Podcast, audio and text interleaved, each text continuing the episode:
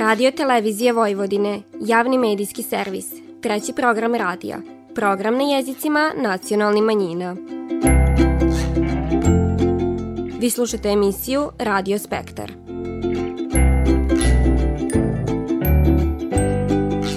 Lip pozdrav poštivani slušaoci, vi pratite program na bunjevačkom jeziku. U toku je priprema akcionog plana za ostvarivanje prava nacionalnih manjina, koji bi trebalo poboljšati prethodno usvojen iz 2016. godine. A tim povodom je Ministarstvo za ljudski manjinska prava i društveni dijalog organizovalo četvrti sastanak posebne radne grupe na kojem su se razmatrali pristigli komentari i sugestije na radnu verziju ovog akcionog plana. Šta je tom prilikom dogovoreno, čućete na samom početku ovo nedeljne emisije, a potom vas vodimo na tradicionalnu izložbu kruva Somuna pod nazivom Od njive do kruva, na kojoj je izabran najlipši kruv koji je krasio centralnu proslavu Dana Dužijance. U nastavku emisije prinećemo atmosferu sa obilužavanja nacionalnog praznika Bunjevaca Dana Dužijance, na kojem je ovogodišnji bandaški par prido simbola žetve, vinac od žita i kruv od novog brašna predsjednici Bunjevačkog nacionalnog savita. A na samom kraju poslušajte pripovitku o Svetom Roki i istoimenoj kapeli u Subatici. Vi slušate program na bunjevačkom jeziku. U toku je priprema akcionog plana za ostvarivanje prava nacionalnih manjina, koji bi trebalo poboljšati prethodno usvojen iz 2016. godine. A tim povodom je Ministarstvo za ljudski i manjinska prava i društveni dijalog u prošle petak u Beogradu organizovalo četvrti sastanak posebne radne grupe za pripremu pridloga akcionog plana za ostvarivanje prava nacionalnih manjina. Na njemu su se razmatrali pristigli komentari i sugestije na radnu verziju ovog akcionog plana, a kako je tom prilikom kazala ministarka Gordana Čomić, cilj je da se kroz nove zakonske propise unapredi svakodnevni život manjina u Srbiji, te dobije dokument koji će vrlo jasno kazati šta će se sprovoditi u naredne dvi godine. Morate da imate neki dokument svima dostupan, svima jasan, šta je to što ćemo da radimo, ko je za šta odgovoran, koga ćemo da pitamo da li si uradio svoj posao koji se preuzeo za lični status, za obrazovanje, za usme, u, u, upotrebu, službenu upotrebu jezika i pisma, za sve ono što je 11 poglavlja o kome se radi. Dakle, to je prva posebnost. Druga posebnost je što je ovaj akcioni plan uz pomoć eksperata Saveta Evrope, koje je ekspert, Savet Evrope birao i finansirao, dakle, bili su uključeni svi nacionalni saveti. To je ključna stvar. Ako hoćete da pravite akcijni plan, morate da pitate one na koje se odnosi. I to je ideja ministarstva koje se mi čvrsto držimo. Ništa o manjinama bez manjina za stolom. Kako je naglasio Žolt Sakalaš, pokrajinski sekretar za obrazovanje propise upravu i nacionalne manjine nacionalne zajednice, važeći akcioni plan za ostvarivanje prava nacionalnih manjina sadrži više poglavlja, med kojima i poglavlje koje se odnosi na obrazovanje i koje predstavlja jednu od najbitnijih oblasti. Najbitnije je da održimo i odeljenja sa manjim brojem učenika koji e, žele da se školuju na svom maternjem jeziku. Tu e, za sad imamo partnere e, na svim nivoima počemo od lokalne samouprave pa do ministarstava i nacionalnih saveta i to je jako bitno. S druge strane su nam učbenici veoma bitno, bitni isto za školovanje. Tu mogu da kažem što se tiče autonomne pokrajine Vojvodine da imamo različite iskustva, tako reći veće nacionalne manjine, brojčano veće nacionalne manjine su u malo boljoj situaciji jer imaju više kadrova koji mogu da rade na izradi tih učbenika te e, taj rad na izradi učbenika se mogu završiti mnogo brže nego e, što se tiče nekih manjih nacionalnih manjina. Međutim i tu imamo određen e, uspeh i, i nadam se da ćemo i nastaviti tim tempom u, u, u budućnosti. Na pridlog akcionog plana bilo je ukupno osam primetbi od strane nacionalnih savita, ministarstava i međunarodnih institucija, a najvažnije su se odnosile na obrazovanje i kulturu. Nacionalni savit Bunjevačke nacionalne manjine je već ranije isticao kako je samo pisanje, a potom i implementacija prethodnog akcionog plana 23 dovela do značajnog unapređenja prava svi nacionalnih zajednica, a kod Bunjevaca prije svega u oblasti obrazovanja, štampanja knjiga i učbenika. Drugi akcioni plan za period od 2022. do 2025. se prema mišljenju predsjednice Bunjevačkog nacionalnog savita Suzane Kujundžić-Ostojić radi brže i bilo bi dobro da se on ne završava u trenutku kad predstoji popis stanovništva i izbori za nacionalne savite. Druga stvar koju sam istakla i koja nas iz našeg nacionalnog savita brine, dakle ko je garant za prava onih nacionalnih manjina čija je matična država Republika Srbija. Dakle, vi imate tu predviđene mere, odnosno korektivni faktor, brojni bilateralni razgovori između matične države i Srbije, ali šta se dešava sa onim manjinama kojih u Srbiji nema malo? Ima, po mojem grubom računu, barem jedna četvrtina. Dakle, šta se dešava sa tim manjinama? Šta se dešava sa onim manjinama koje su brojčano manje? Pa nisu toliko interesantne prosto u, u, tom, u tom smislu šta, šta, kako se implementira njihova prava i tako dalje. Ili, na primjer, one manjine čija je matična država geografski udaljena, ni, ne nalazi se u susedstvu Srbije, Dakle, sve su to nijanse koje je potrebno pripoznati u ovom akcionom planu 23. Apelovala sam na činjenicu da se obrazovanje mora unapriditi u smislu da nije dovoljno da imamo samo učitelje koje pridaju u osnovnoj školi, a di su oni završili da budu učitelji na tom jeziku. Dakle, na tom treba insistirati prosto zbog kvalitete nastave i zbog zatvaranja jednog kruga obrazovanja koji treba da postoji kod svake nacionalne manjine. Još sam istakla i činjenicu i potrebu da se moraju pripoznat opet nacionalne manjine bez matične države kad je u pitanju finansiranje njihovih udruženja, zato što od kojih će sredstava jedno udruženje plaćati režijske troškove, zakupninu, najamninu i tako dalje. To nisu privatna preduzeća koja, koja mogu zaraditi neka sredstva, pa će sad jedan dio usmeriti ka tome. Oni to nažal, nažalost nemaju, a sa druge strane u većini projekata takav vid troška ne postoji. Dakle, na, to su stvari na koje se ne može gledati da, da su rešene kad nisu. Kako je kazano, novi akcioni plan iđe svojim tokom, a do sad je održano tušta sastanaka, susreti i dogovora u vezi s njegovim poboljšanjom. Od članova radne grupe zavisi završetak i primjena akcionog plana, a želje je da on bude spreman u najkraćem roku za sidnicu vlade Srbije.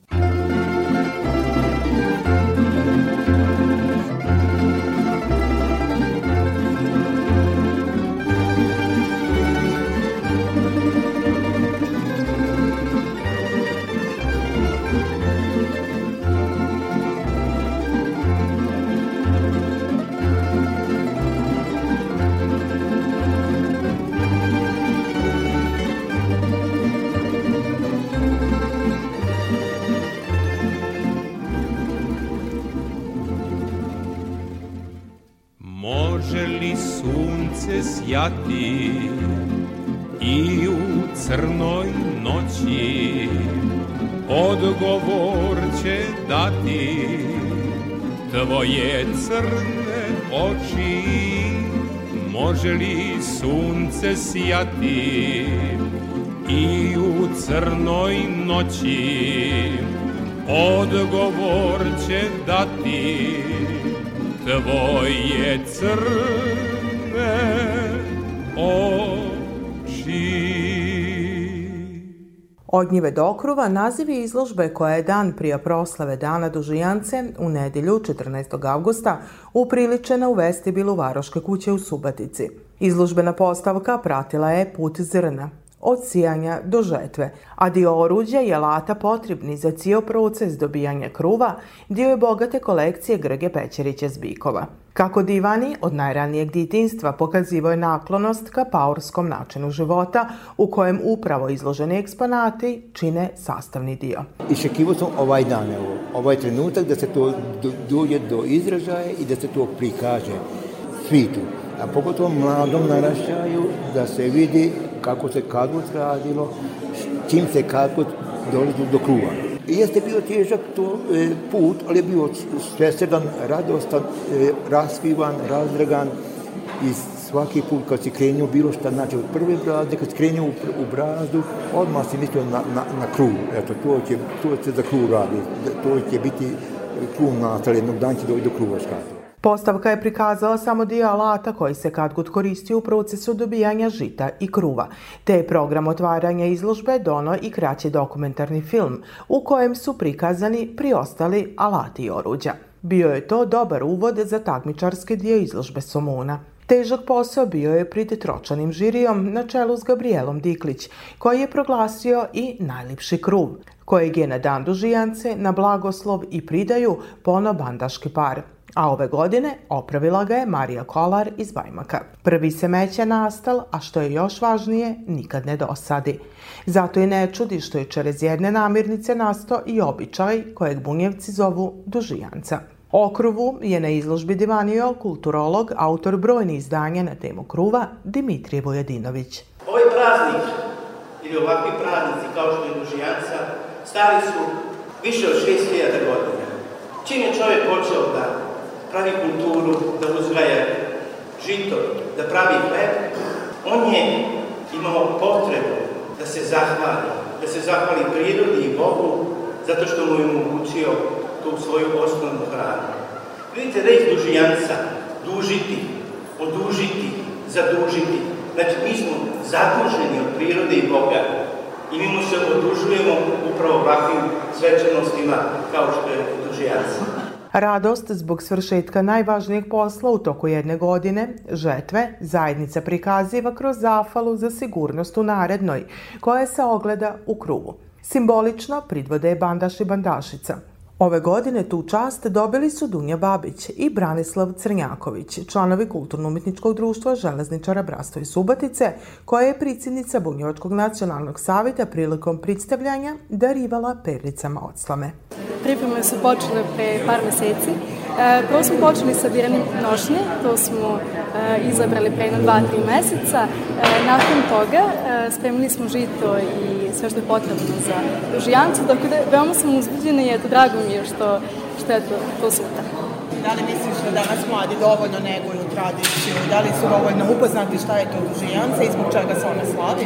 Pa, iskreno mislim da ne, ali sve manje i manje mladi kreću da se bave time i zapravo ih uopšte ne zanima šta je to. Tako da, a mene to uvek kad sam bio mali interesovano, teo da uvek sam gledao ovakve stvari, teo sam da budem baš bandaš i zato i volim to. Takmičenje za najlipši kruv te izložbu pod nazivom Od njive do kruva organizovala je Ustanova kulture Centar za kulturu bunjevaca.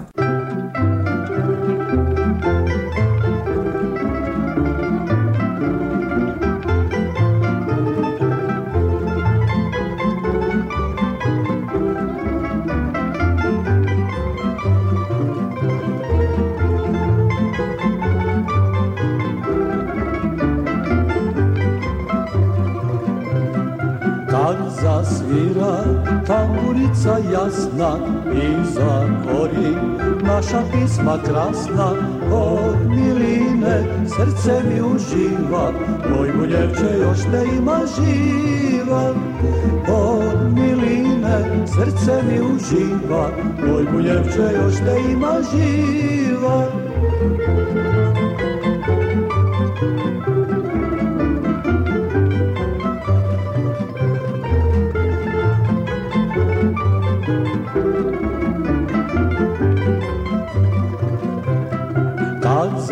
igra koloma okolo Bilo i to sitno po okolo Misliš, brate, da su gorske bile Iz oblaka kolo se sile. Misliš, brate, da su gorske bile Iz oblaka kolo se svile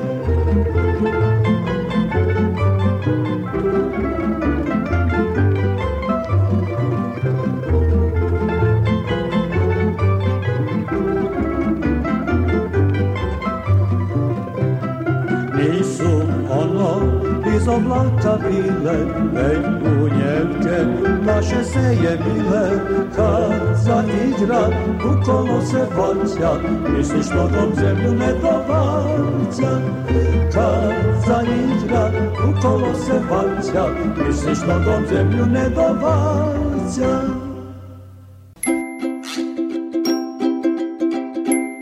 Vi slušate program na bunjevačkom jeziku pokaza dio tradicije bunjevačkog življa, tako lipo sklopljen u mozaik šarene subatice, a sve ko zafalu za uspišan celogodišnji posao nigovanja zrna žita od sijanja do žetve i ove godine uobličen je u dan dužijance. jedan od nacionalnih praznika bunjevaca. Ovogodišnja centralna manifestacija proslave počela je misom zafalnicom u crkvi uzvišenja Svetog križa u Subatici, di su po adetu blagosjevani simboli dužijance, kruv i vinac od novog žita. Zafalu Bogu predvodio je velečasni Nebojša Stipić, koji je tom prilikom istako kako ovogodišnje dužijance protiče u pravom znaku kršćanstva, imajući u vidu ovogodišnji rod – ili je virnicima žrtva sastavni dio života koji i nusto pronalaze razloga za optimizam. A naš razlog za optimizam je u molitvi i u tome da ako je naša otvorenost presudan faktor, da mi sa tom otvorenošću možemo puno toga da uradimo, pa evo čak i kada je možda oskudica negde u svetu, da mi budemo oni koji će može iz našeg viška dati onima koji ne imaju. I kad bi cijelo čovečanstvo bilo tako solidarno, a to je sada potrebno ovim trenucima, mislim da možemo ipak sačekati neku bolju budućnost. Centralne ličnosti ovogodišnje dožijance, Dunja Babić i Branislav Crnjaković, u pratnji učesnika obučeni u narodne nošnje, krenili su put centra Varoši, gdje je program nastavljen defileom kulturno-umetničkih društava. Povorka učesnika ovogodišnje dužijance prikazala je svu lipotu nošnje naroda s ovi prostora. I ovogodišnju dužijancu podržali su zvaničnici, a godinama unatrag podrška stiže ispred Ministarstva kulture i informisanja Republike Srbije te pokrajinskog sekretarijata za visoko obrazovanje i naučno-istraživačko delatnost. Divane Almar Izvanović i Zoran Milošević.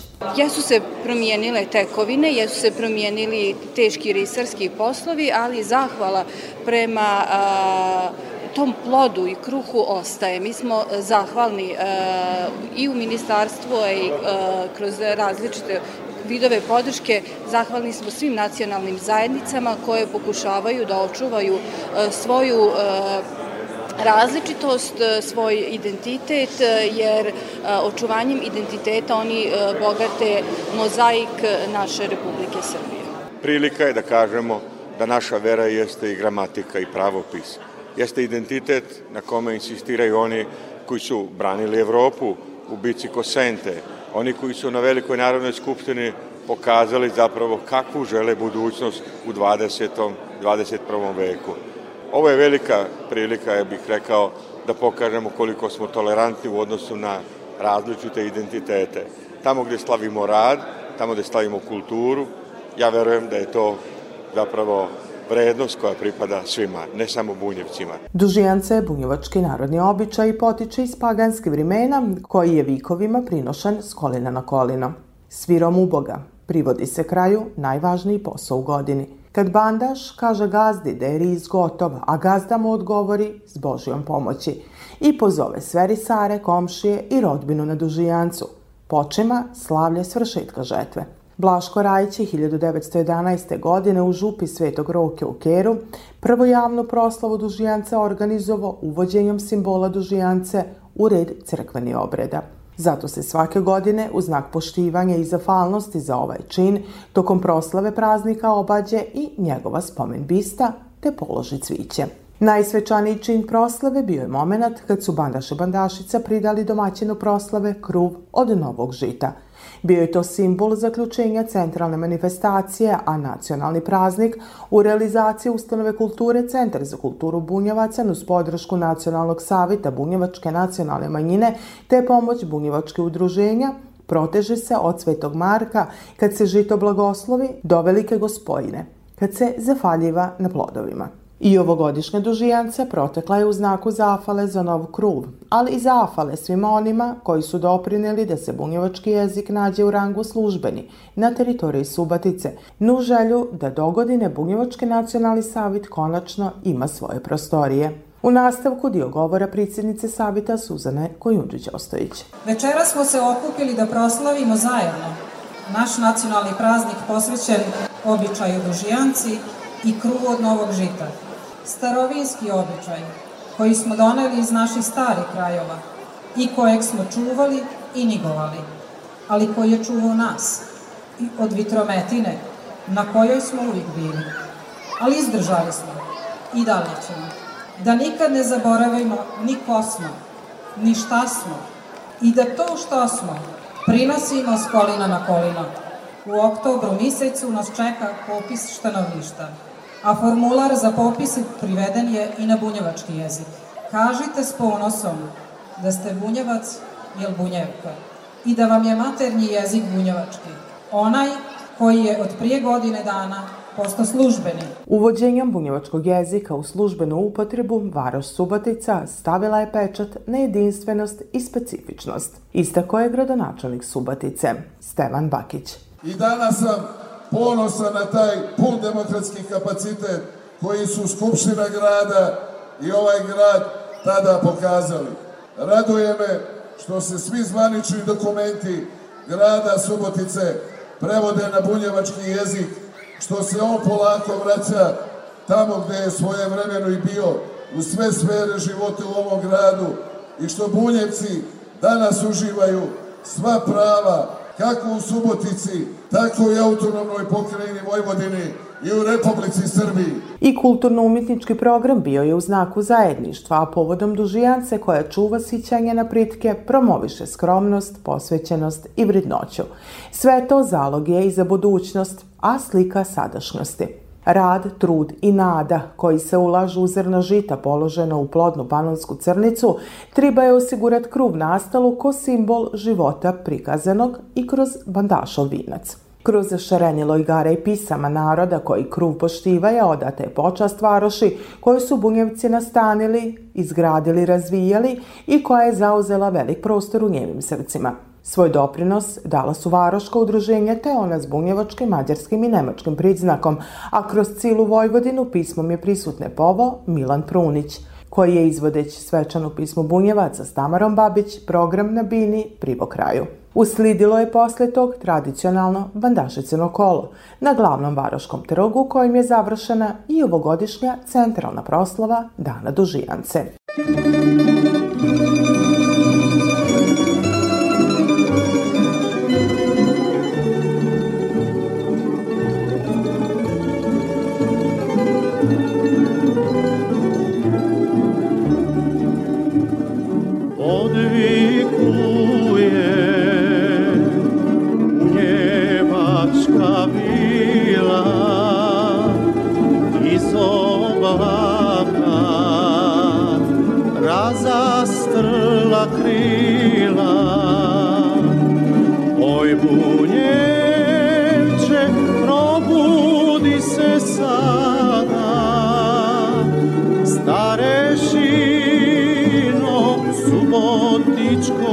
Grada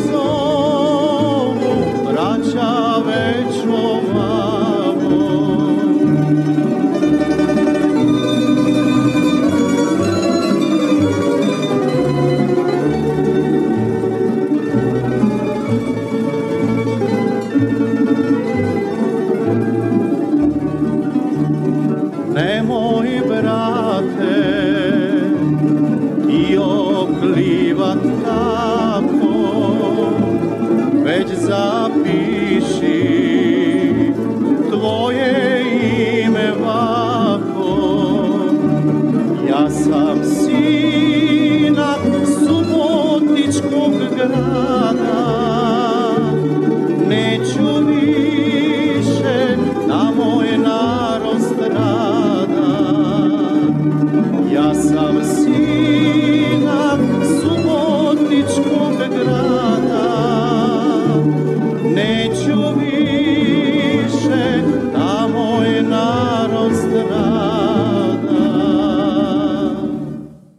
izgradnje katedrale Svete Terezije Avilske u Subatici, kapelica Svetog Roke bila je župna crkva. Tokom 18. vika dva red je obnavljena, rušena i ponovo podignuta, a njezin današnji izgled, koji datira iz 1884. godine, duguje Titusu Mačkoviću. Prema legendi, 16. avgusta 1738. godine u Subotici je izličen i posljednji obolili od kuge.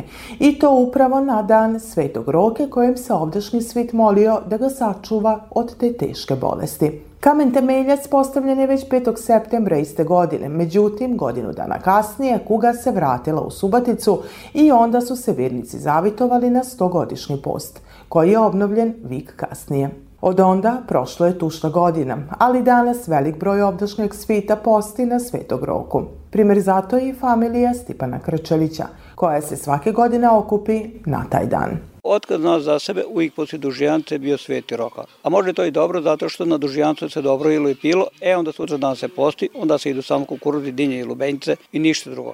Do duše nije se ni radilo, slavili smo toga svetog roku, otkad ja znam za sebe. Živimo u vremenu kad nam je sve na dohvat ruke, te odricanje el post predstavlja je i poseban izazov. Nije teško postiti kad imaš šta isti. Kad nemaš, onda te baš vrag vuče, onda ti svašta treba. A kad imaš, onda samo da prostiš burlaš po tanjiru, ne treba mi ovo, ne treba mi ono. I po friždiru u današnje vrijeme, znači ne, ne bio ništa, a kad nemaš, onda bi poje svašta. Pa kad god se postilo, svaka srida i petak, i čitavo korizma se postila i sudi se ispirali i, i nije se kuvalo masno. Međutim, recimo lično i u mojoj kući, otkad znam za sad, postimo četiri dana. Postimo čistu sridu, velik petak, svetog roku i badnji dan. Više se ide tisto. Znači, ne, ne puno mjesa, kad, kad su ti, ajde korizmeni dani, onda se više baziramo na tisto nego na mjesa. Brz tempo života odlika je današnjeg vrimena, a poštivaoci tradicije uvijek će naći toliko slobodnog prostora pripraviti ono što je po adetu, el otično pripravljeno. A sveti roka bi za mene bio neka vrsta litnjog prela. Onda skuvaš kukuruze i onda načuješ lubenice, dinju i onda dođu ti rodovi, dođu ti komšije, kogod i onda već kad se ne radi, onda se malo još i slavi divanjce. Istorijat kapelice Svetog Roke u Subatici svidoči o teškim vremenima, u kojima je bira bila glavni oslonac. I sami smo bili svidoci pandemije svitski razmjera, tokom koje je za sve virnike kapelica bila dostupna. Ako si ti u polja od ruže, što beskrajno širi miris svoj. Ja ću biti grana od tog cveta, samo da bi bio večno tvoj. Ja ću biti grana od tog cveta,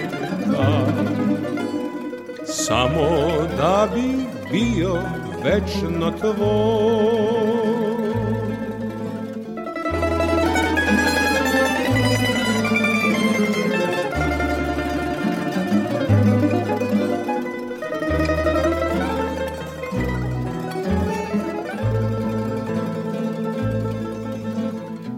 Ako si ti zvezda što treperi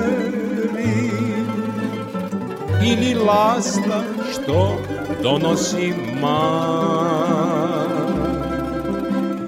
Ja ću biti suza oku tvome ili srcu večni uzdisan Ja ću biti suza oku tvome ili srcu večni uzdisaj.